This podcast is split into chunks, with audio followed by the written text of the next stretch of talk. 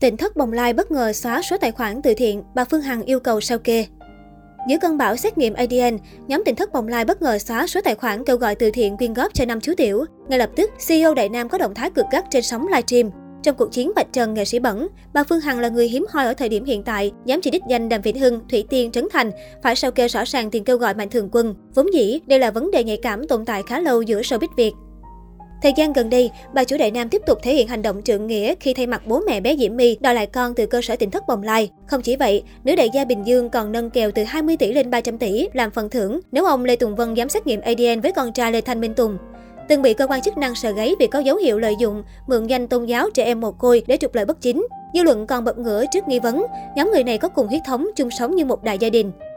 Trước khi xảy ra lùm xùm, tỉnh thất bồng lai sử dụng fanpage và trang cá nhân hàng trăm nghìn lượt thích để kêu gọi từ thiện. Bên cạnh đó, kênh youtube năm chú tiểu Thiền Am bên bờ vũ trụ với 2 triệu đăng ký là nơi đăng tải các clip ca nhạc cuộc sống hàng ngày. Ngay phần mô tả, họ còn công khai số tài khoản ngân hàng để mạnh thường quân đóng góp phục vụ hoạt động nuôi dưỡng các trẻ em mồ côi.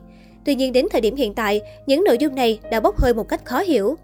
Trong livestream tối ngày 30 tháng 10, nữ CEO 50 tuổi cũng yêu cầu Bộ Công an vào cuộc điều tra số tài khoản kêu gọi từ thiện ở tỉnh thất Bồng Lai, yêu cầu phải sao kê đầy đủ.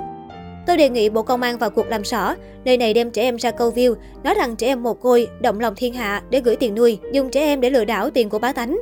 Đây là lừa đảo siêu cao cấp luôn. Cần làm rõ xem ai là người cầm tài khoản từ thiện, đưa hẳn tài khoản lên rồi bây giờ chối bỏ không nhận, bà Hằng cho biết.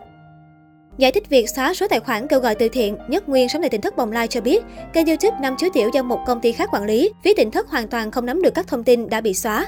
Thầy hoàn toàn không biết gì hết, kênh YouTube nằm trong network bảo vệ của công ty B.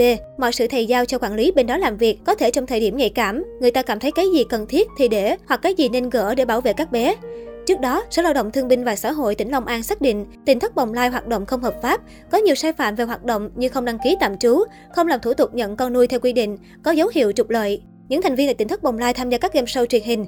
Trong các chương trình đó, nơi này được mạng xã hội quảng bá là cơ sở nuôi trẻ em mồ côi nên đã tạo ra sự nhầm lẫn trong xã hội. Từ đó nhiều năm qua, các nhà hảo tâm trong và ngoài nước đã gửi nhiều khoản từ thiện tiền bạc vật chất về nơi này.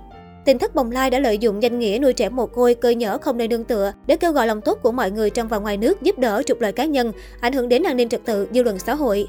Hiện những vụ việc liên quan đến tỉnh thất Bồng Lai hay Thiền Am bên bờ vũ trụ vẫn đang được cơ quan chức năng điều tra làm rõ và đưa đến kết luận cuối cùng. Ở diễn biến mới nhất trong livestream tối qua của mình, bà Phương Hằng đã quyết định nâng kèo từ 20 tỷ lên 300 tỷ nếu ông Vân đồng ý làm xét nghiệm ADN với những người trong danh sách mình đưa ra. Nếu thật sự là nhà tu thật, thử ADN mà không có tội gì, tôi đền cho 300 tỷ luôn. Tôi nói thật với quý vị, tôi không có nhiều tiền mặt, nhưng tôi sẽ đưa đứt tiền mặt. Tôi hứa với quý vị luôn, nữ doanh nhân nói. Chưa hết, bà Phương Hằng còn cho biết sẽ đích thân đến tỉnh thất Bồng Lai cùng với bác sĩ để chứng kiến ông Vân xét nghiệm ADN. Ông hẹn đi, đích thân tôi xuống, tôi xuống với công an với bác sĩ.